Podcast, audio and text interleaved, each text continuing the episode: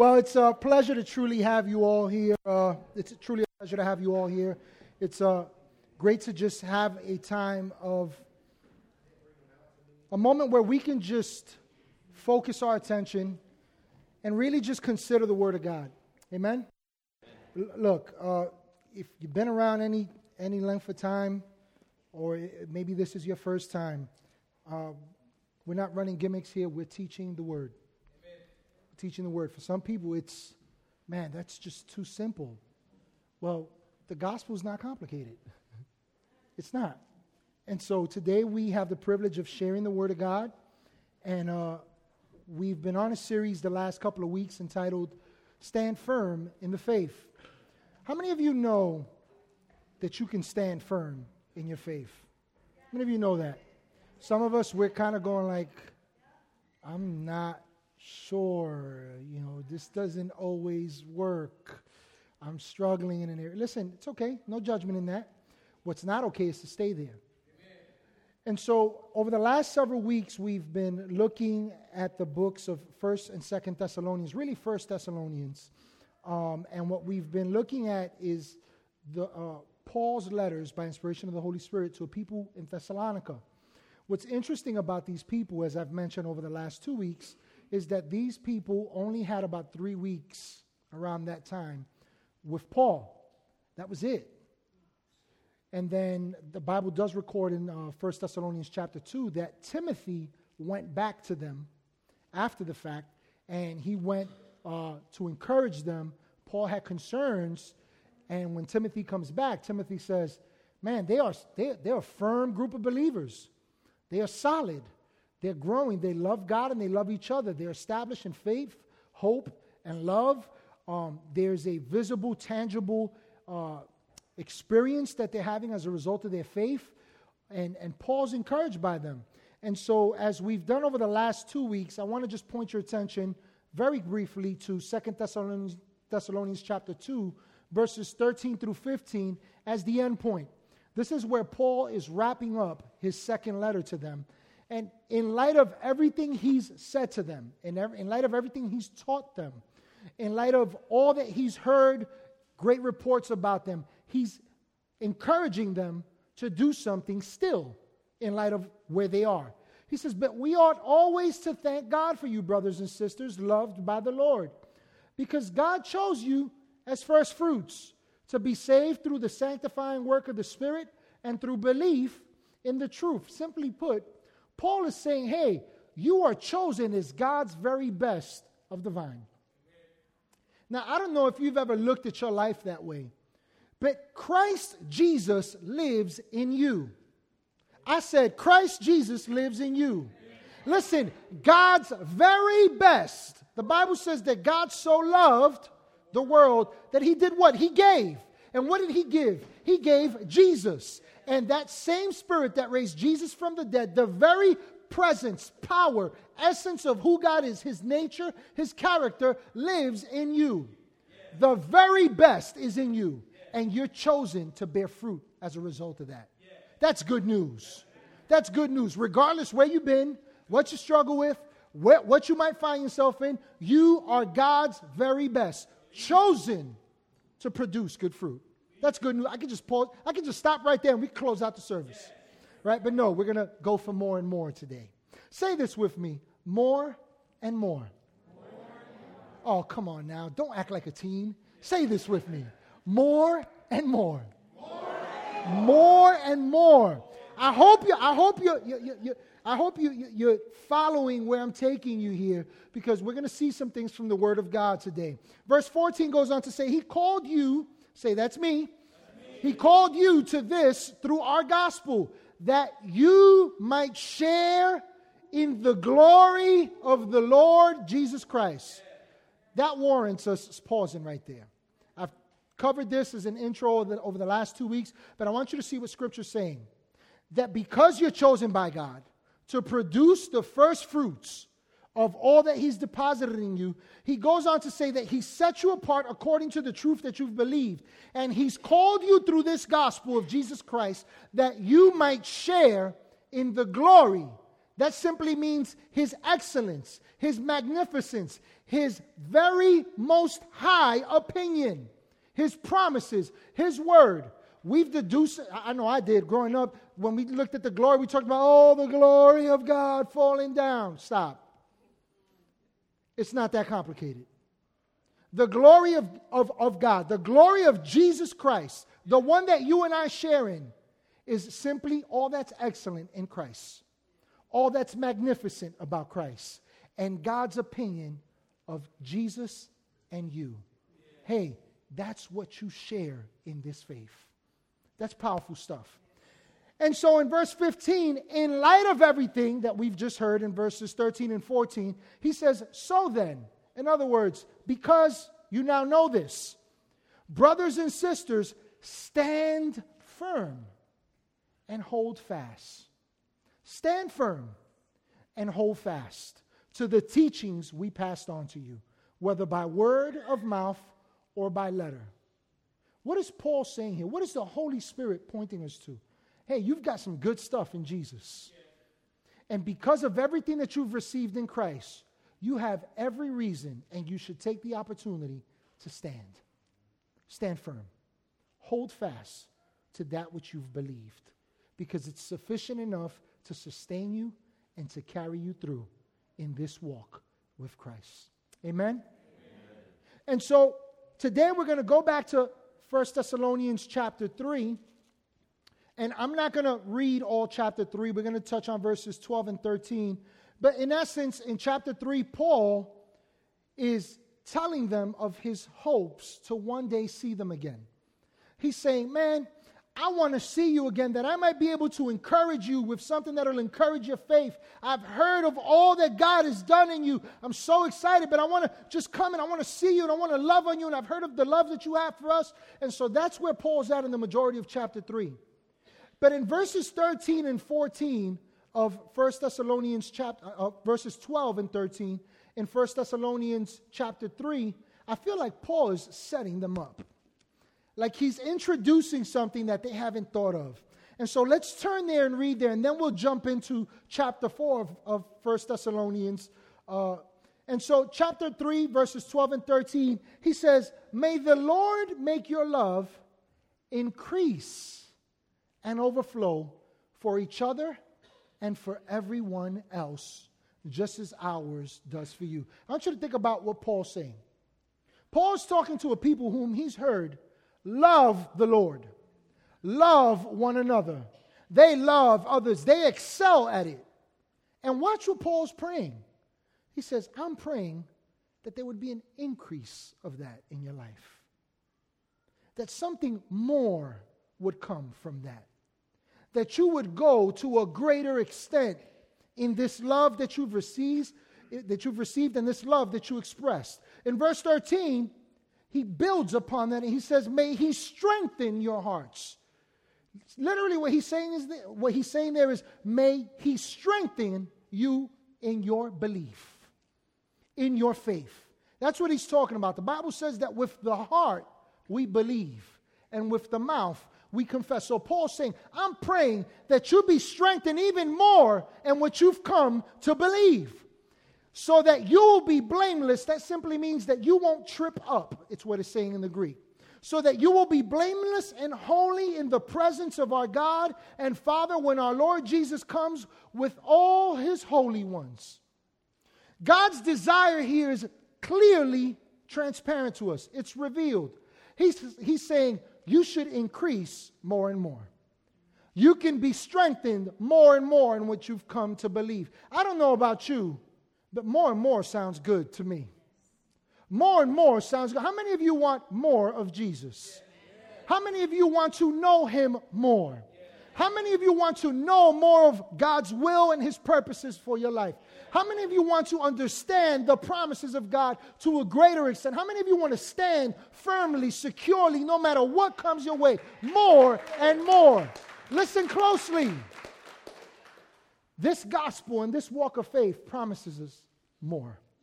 There's a promise of increase, there's a promise of growth for you and I. Here's the beauty of it it doesn't stop.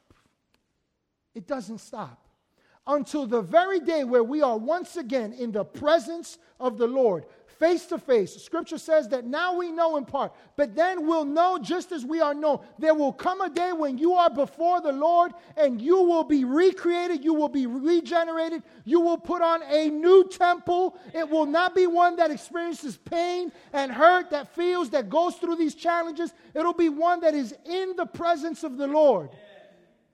There's more. There's more. There's more. And so in 1 Thessalonians chapter 4 verses 1 through 12, Paul now builds upon this this drawing, this invitation where he's saying, "Hey, I'm praying that you increase. I'm praying that you grow to a greater extent in your faith. That something would be built in you that would take you beyond where you're at. Let's turn to 1 Thessalonians chapter 4 verses 1 through 12. Starting at verse 1, he says, "As for other matters, brothers and sisters, we instructed you how to live in order to please God as in fact you are living. Now we ask and urge you in the Lord Jesus, say this with me, to do this more and more. Oh, come on, you sounding like a group of teens right now. Say this with me. To do this what? More and more. More and more. He goes on to say, For you know what instructions we gave you by the authority of the Lord Jesus. Verses 3 to 8, we're going to pause there for a moment because I want to just dive into that for a minute. This is kind of a rabbit trail, but it's necessary to say. In verse 3, he says, It is God's will that you should be sanctified. In other words, that you should be set apart that you should live according to what God has done in you. He's set you apart as holy, chosen for good things, for good purposes. And so he says, It is God's will that you should be sanctified, that you should avoid sexual immorality, that each of you should learn to control your own body in a way that is holy and honorable, not in passionate lust. He's simply talking about desire, a strong desire. So he says, Not in passionate lust like the pagans who do not know God. He says, and that in this matter, no one should wrong or take advantage of a brother or sister. The Lord will punish all those who commit such sins as we told you and warned you before. For God did not call us to be impure, but to live a holy life. Therefore, anyone who rejects this instruction does not reject a human being, but God, the very God who gives you his Holy Spirit. Now, in these verses, Paul is bringing forth a reminder that our lives, number one, that we're to go more and more beyond where we are. Listen, I want you to think of it this way God, you accepted Jesus. How many of you would you say that was good? It's good stuff, right? It's real good stuff, right? You are, you've received truth. How many of you say that that's good stuff, right? That's real good stuff, right? How many of you would say that you are in a process of change since you've accepted Christ? Things are being transformed. How you think, how you understand things, how you approach life, how you see circumstances. Good stuff, right? Good stuff. But Paul says, hey, it's more and more. And in verses 3 through 8, and I wish I didn't have to touch on this, and this is just a rabbit trail, this is not where we're landing today. But in light of the days that we're in and the world that we live in, even amongst the church today, there have been things that have been accepted as normal, they're acceptable, they're common, which should not be. Which should not be. Listen, I'm not here standing on my soapbox preaching about sin. Sin has been dealt with. But listen closely for a people who have received Christ, are forgiven, are loved, and the Word of God, that same word that He exalted above His very name, that word says that you are chosen, you are holy, you are sanctified, you are set apart for good works. That word that declares you in the likeness of God, restored, redeemed, a child of God, seated at the right hand of the Father in Christ Jesus. That word reminds us hey, don't forget that you're set apart. Don't go there. Don't go there. And the reason why I feel the need to share this is because we live in a world where, for some, it's like, hey, I'm covered by the grace of God. You surely are, but you have to bite those consequences. You have to live according to those consequences because you chose that. Now, I'm not, when I say you, I want to be very clear. I'm not pointing any fingers. I am not pointing fingers. I'm not pointing at anyone here. Please don't hear that. There's no condemnation in this. It's just simply truth. Because of what Jesus has done, guess what? We get to live a good life. We get to walk in forgiveness, even when we fall short. But that is not, ex- that is not an excuse to do so. That cool? So we can move right along? All right, good stuff. All right, just say, and I'm going to tell you why I paused there, because it's in the Word. It's in the Word. It's in the Word. That is a part of this grace message. You've received grace. Paul puts it this way How shall we live in sin after what we've received? There's no point in remembering the old man and participating with that. We got a better life ahead of us, right? Okay, so moving right along. It got real quiet for a moment. Verse 9.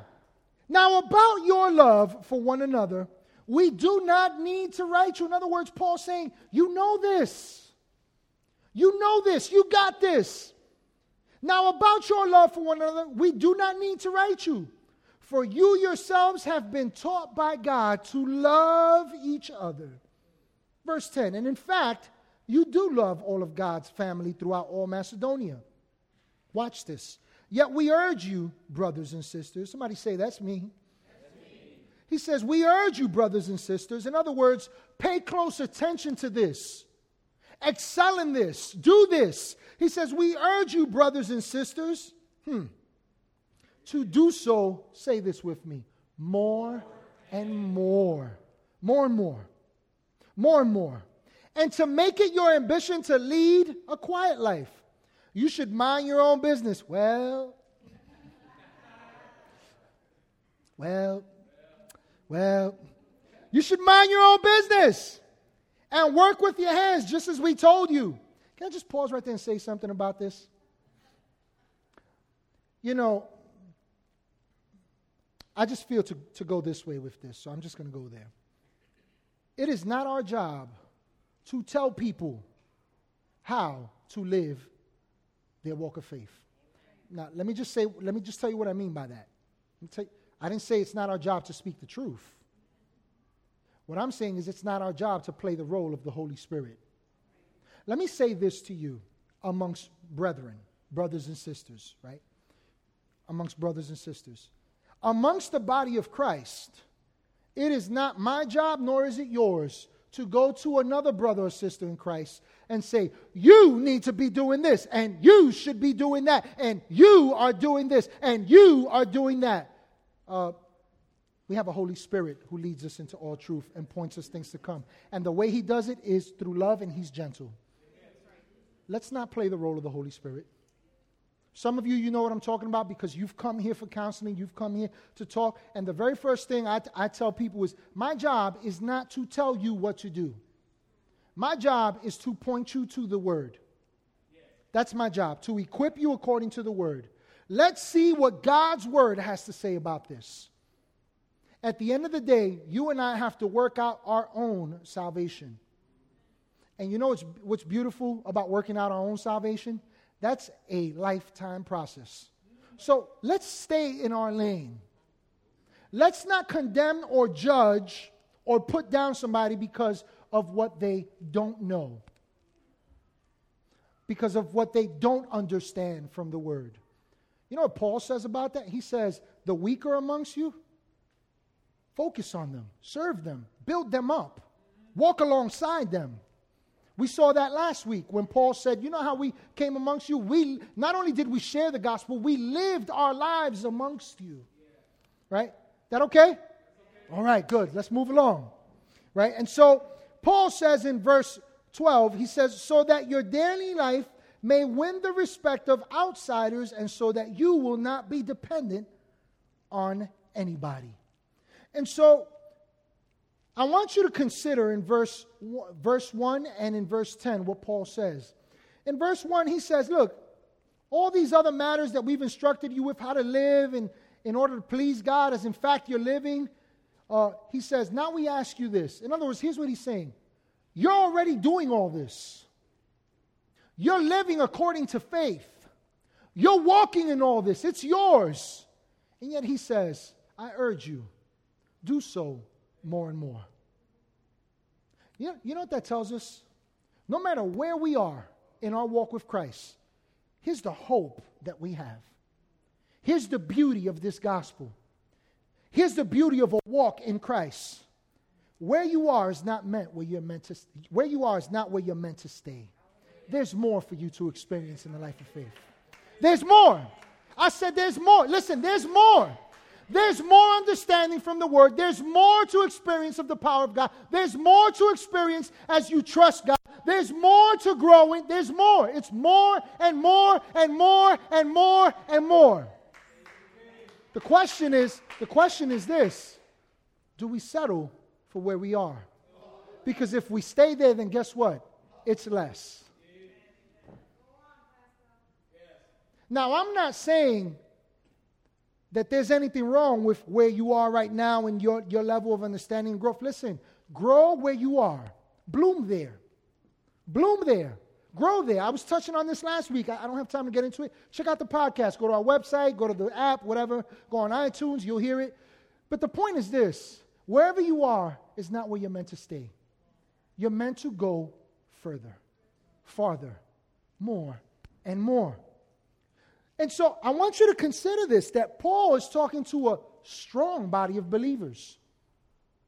Listen, 1 Thessalonians chapter 1 says, Paul rejoices. He says, And I remember you for your work of faith, your labor of love, your hope in Christ Jesus. Man, you're strong. And yet he's talking to a strong people. He's talking to people that some might say, you might conclude and go, well, they got it all together. What else is there to do? No, Paul says more and more. I urge you to do so more and more. In other words, keep pressing forward. If you're looking for a big idea today, here's what I want you to think about that faith abounds more and more. Your faith is meant to abound more and more. It's, it compels us, it pushes us forward as we grow in an understanding of who we are in Christ, who Jesus is in us, what the Word of God says. Here's what it does is it pulls us forward. More and more and more. More.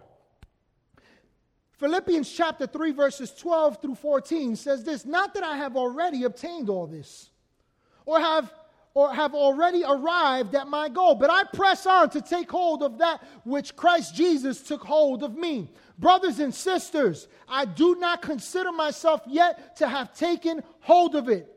But this one thing I do, forgetting what is behind and straining, pressing, pushing, running, going towards. He says, I'm stra- straining toward what is ahead. I press on toward the goal to win the prize for which God has called me heavenward in Christ Jesus. Hey, the guy that wrote this, the guy that the Holy Spirit dropped this in his heart and inspired him not just to write it to the Thessalonians, but saw it fit that we would receive these words. That we that guy right there, that guy that wrote two-thirds of the New Testament. That guy right there that was taught directly from Jesus Christ.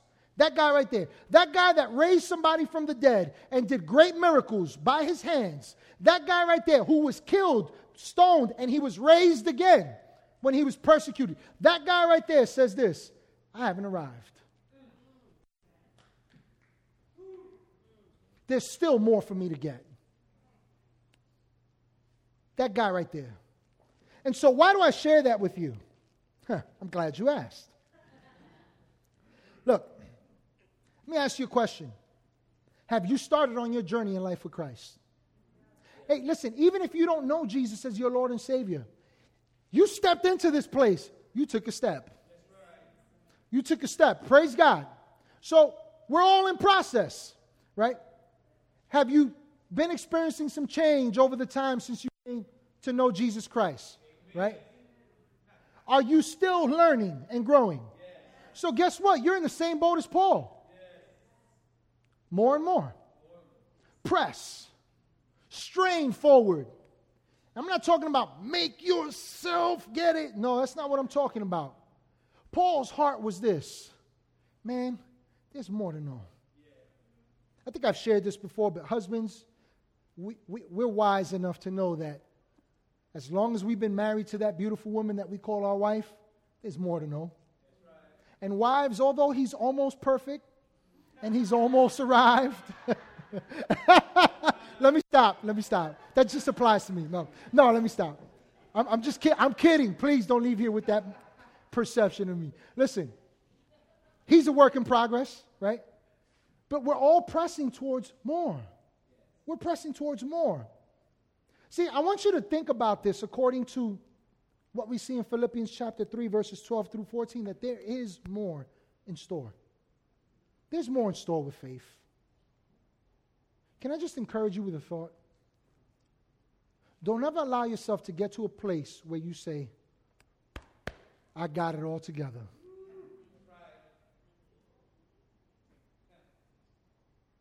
I know all there is to know. Oh, I hear what you're saying, Pastor, but I know this. Can I just, with complete love, say this? None of us has arrived, not even me. See, we're not to take pride in what we know, we're to take pride in who we know. In who we know. In who we know. This can be day one for you in Jesus. This can be day 40, uh, year 40 for you in Jesus. No matter where you are, just understand this that we all have the same measure of faith. Why? Because we all have Jesus. We all have Jesus. So we should press more and more. Amen? Amen? All right. And so I just want to give you God's opinion about this matter of pressing towards more and more. John 14, verses 12 through 14, Jesus speaking says, Most assuredly, in other words, you can bank on this. This is for real. Most assuredly, I say to you, he who believes in me, the works that I do, he will do also. Whoa, that's pretty big. And greater works than these will he do, because I go to my Father, and whatever you ask in my name, that I will do, that the Father may be glorified in the Son. If you ask anything in my name, I will do it. Did you catch that? In verse 12. Not only are you called to do what I do, you're called to do greater works. How many of you know he's talking about more? More.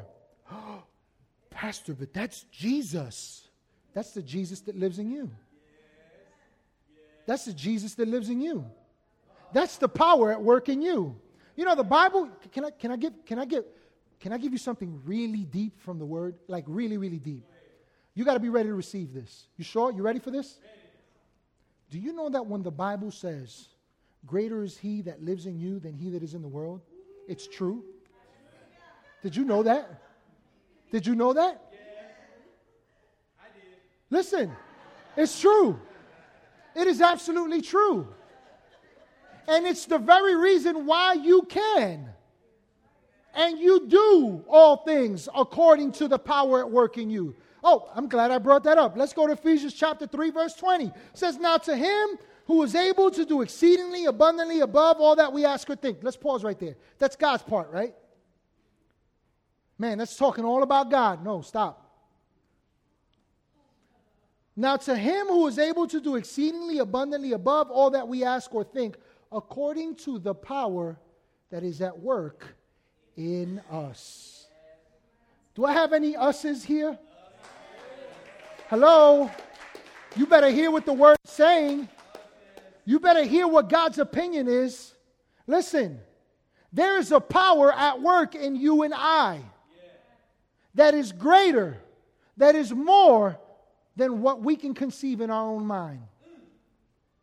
And as we step one step of faith at a time to another step of faith at a time, here's what we begin to do. That power empowers us and we grow stronger and stronger and stronger to the point that you could do what Isaiah says He says, I'm going to walk and I'm not going to grow weary. He, he, he says, I'm not going to faint. He says, I can run and I'm not going to grow tired. Listen, you can do this. There's a power at work in you. It beckons you. It invites you to more and more. Romans 8 35 says this Who shall separate us from the love of Christ? Shall tribulation or distresses or persecution or famine or nakedness or peril or sword? Verse 37, he says, Yet in all these things, in other words, in, in, in spite of all this other stuff, yet in all these things, we are, say this with me, more than conquerors. Oh, that was weak. We are more than conquerors. Why? Through him who loved us. Man, that preaches right there. Unless you've been doing this for a while and you say, I'm tired, man. Somehow I feel like this isn't always working for me anymore. I'm not just I'm not excited as I used to be. I'm struggling in some areas. Listen to God's opinion, Galatians 6 9. Let us not grow weary while doing good, for in due season we shall reap if we do not lose heart. Don't give up, don't slack up, don't back up. Get going. Faith calls you forward more and more. So let me give you a couple of reasons as we're closing out here on why we go for more more.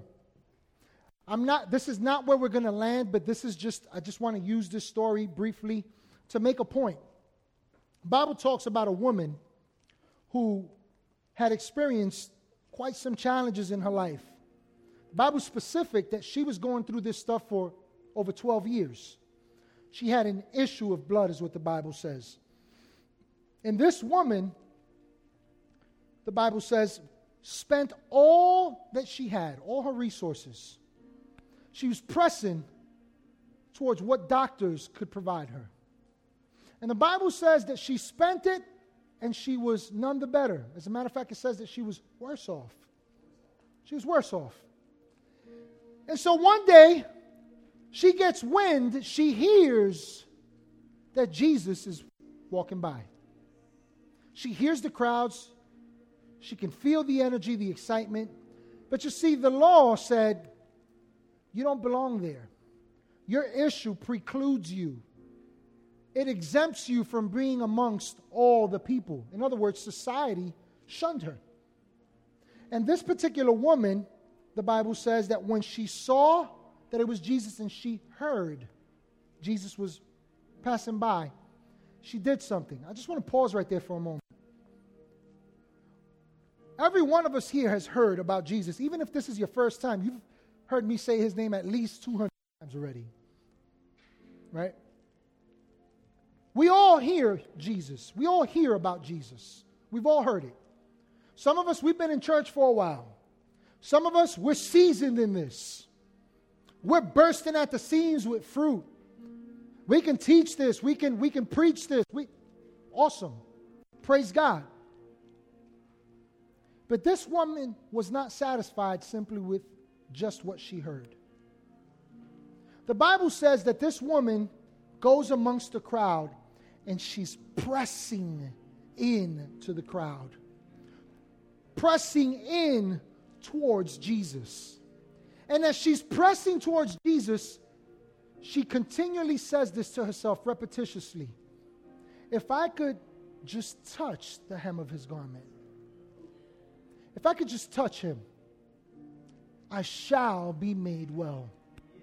She was convinced of who Jesus was, but she wasn't satisfied with just staying where she'd been she begins to press and to press and to press. And the Bible says that she ends up touching the hem, the very edge of his garment. And that all of a sudden, immediately, that flow of blood ceases. The Bible says that Jesus stops and he says, Who touched me? Jesus, you're crazy, the disciple said.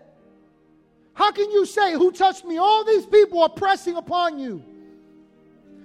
Bible says that Jesus says, No. I felt power flow from me. Something happened. Bible says that this woman comes and she falls at her knees at the feet of Jesus. And Jesus looks at her and he says to her in Mark chapter 5, 34, Daughter, your faith has made you well. Go in peace and be healed of your affliction. I want you to think about what Jesus said to her. He says, Your faith has made you well. Your faith has turned your circumstances around. He says, Now you can go in peace. You no longer have to live the way you've lived. You no longer have to put up with that burden, that weight upon your life. He says, Go in peace. Be healed. Walk in your healing, is what he's saying to her. I want to point something out to you that when you press towards more than what you've heard about Christ, you experience more and more of his power.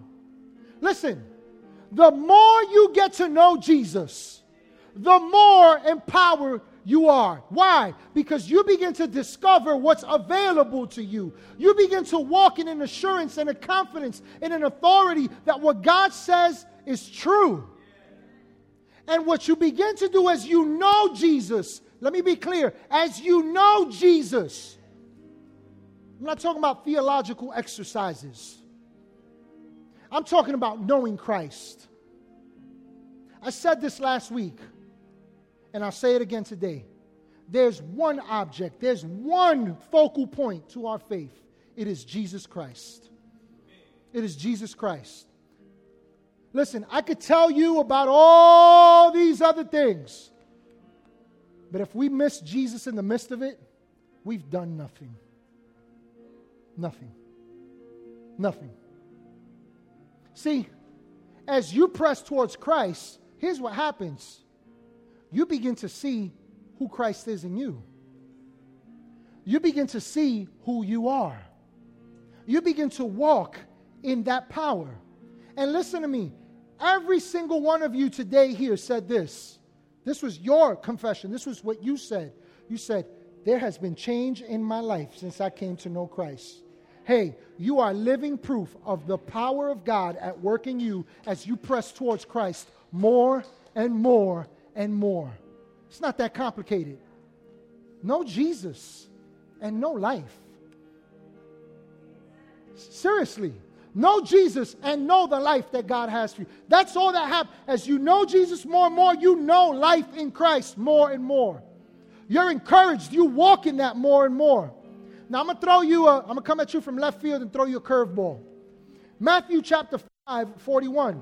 In context here, Jesus is talking to a people, the people of Israel. These people are harassed, they're burdened, life is heavy. They viewed God as the hammer and they're the nail. And in, in the midst of all this, Jesus is speaking to them contrary to everything they've ever been taught. Right here in the midst of this, in a couple of verses before that, Jesus says, I, I know you've heard eye for an eye and tooth for tooth, but I have a better way for you. Love your enemies. Forgive. Oh, I know you've been taught, you know, you got to do this for God, and you got to do that for God, and you got to do this for God, and you got to do that for God to be right with God. And He says, No, no, no, no, no. My yoke is easy, my burden is light. Follow me, because I'll lead you in a better way. I'll show you how this works. And so, in the midst of all that, Jesus says these words in Matthew 5 41. He says, And whoever compels you to go one mile, go with him two. Now, to us, you might just go, okay, go two miles. But I want you to put yourself in their shoes. Jesus is talking about a law, a Roman law in those times, that stated that any Roman soldier can approach an able bodied Jew and at any given point force them to carry their equipment for the measure of one mile. Now, think about this. You, as a Jew, for example, put, let's put ourselves in those shoes. This Roman soldier hates you. This empire has stripped you. They have imposed, they have imposed upon you unjust taxes. They despise you. You're treated as a rag. And this Roman soldier comes to you and says, You, you, take my equipment, which, by the way, it's theorized it was above 100 pounds in those days. Pick up my bags, take all my stuff, and carry it. And Jesus says to them, If they compel you to go one mile, here's what I say go two miles. What's the, what, what is Jesus getting at here? Jesus is teaching them about the power of love. Listen, anyone can go one mile when it comes to living according to love. Anyone could do that. All you got to do is just look to your left and your right. Love your kids, love your friends, love your family, love the people that you, you, you care about most. But Jesus says, hey, that person that you despise, that person that's hurt you, those people that you want nothing to do with, this world that you live in, he says, don't just go one mile, go two. What's the point that Jesus is making here? See, when you press towards more and more with your faith and with this love that you've received, your experience becomes more and more of His love received. Listen, I, I, I don't know why, but I, I just keep going back to this particular scripture over the last two weeks, and I'm just going to say it again because it's important. The Bible says that faith works by love. You want your faith to work? You want to stand strong in faith? Hey, instead of getting all these Bible facts and reciting all this scripture, why not get back to the basics and start going two miles? Love is a language that this entire world can understand. The question is are we going two miles? Make sense? That love that saved you, that love that pulled you out of a pit, that love that forgave you, that love that transforms you, that love that leads you towards more and more, that love, that love needs to be released more and more. Don't just stop where you are in living according to love. Go the extra mile, go two miles. You know what I love about that scripture? That here's what it reveals to us we're built to go further, farther, longer. Why? Because we have the love of God. And that love is what this world needs. Which leads me into my next point as we're wrapping up here. 1 Thessalonians 4:12 gives us another great reason why we should continue to press more and more in matters of faith and life in Christ. 1 Thessalonians 4:12 says this that you may walk properly toward those who are outside, that you may lack nothing. That Greek word properly there speaks of nobility. It speaks of honesty. It speaks of good form.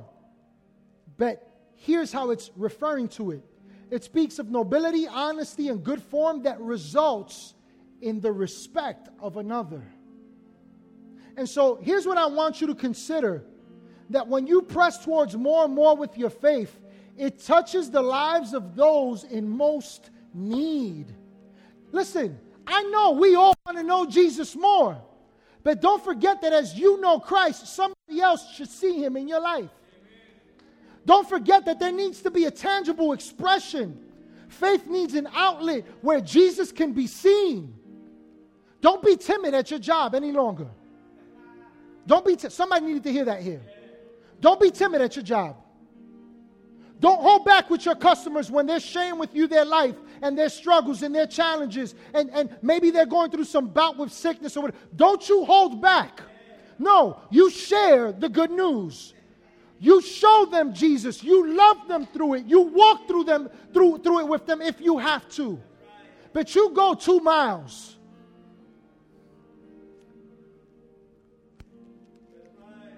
I am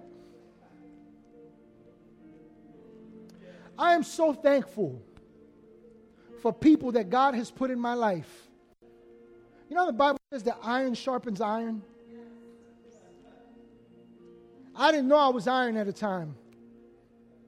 I thought I was clay. I thought I was weak.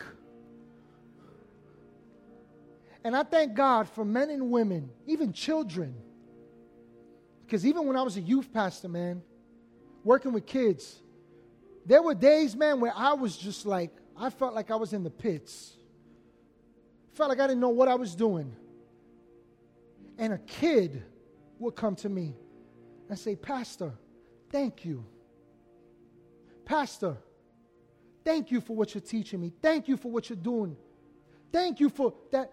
You took us out on a trip and you spent time with us and, and, and what you're doing here and what, how we're growing. And, and I thank God for the men and women that came alongside me that in those moments when I was down, they were up, even if it was just a little bit more, that they took the time to say, Man, come on, let's do this together. I'm going to tell you why I'm thankful.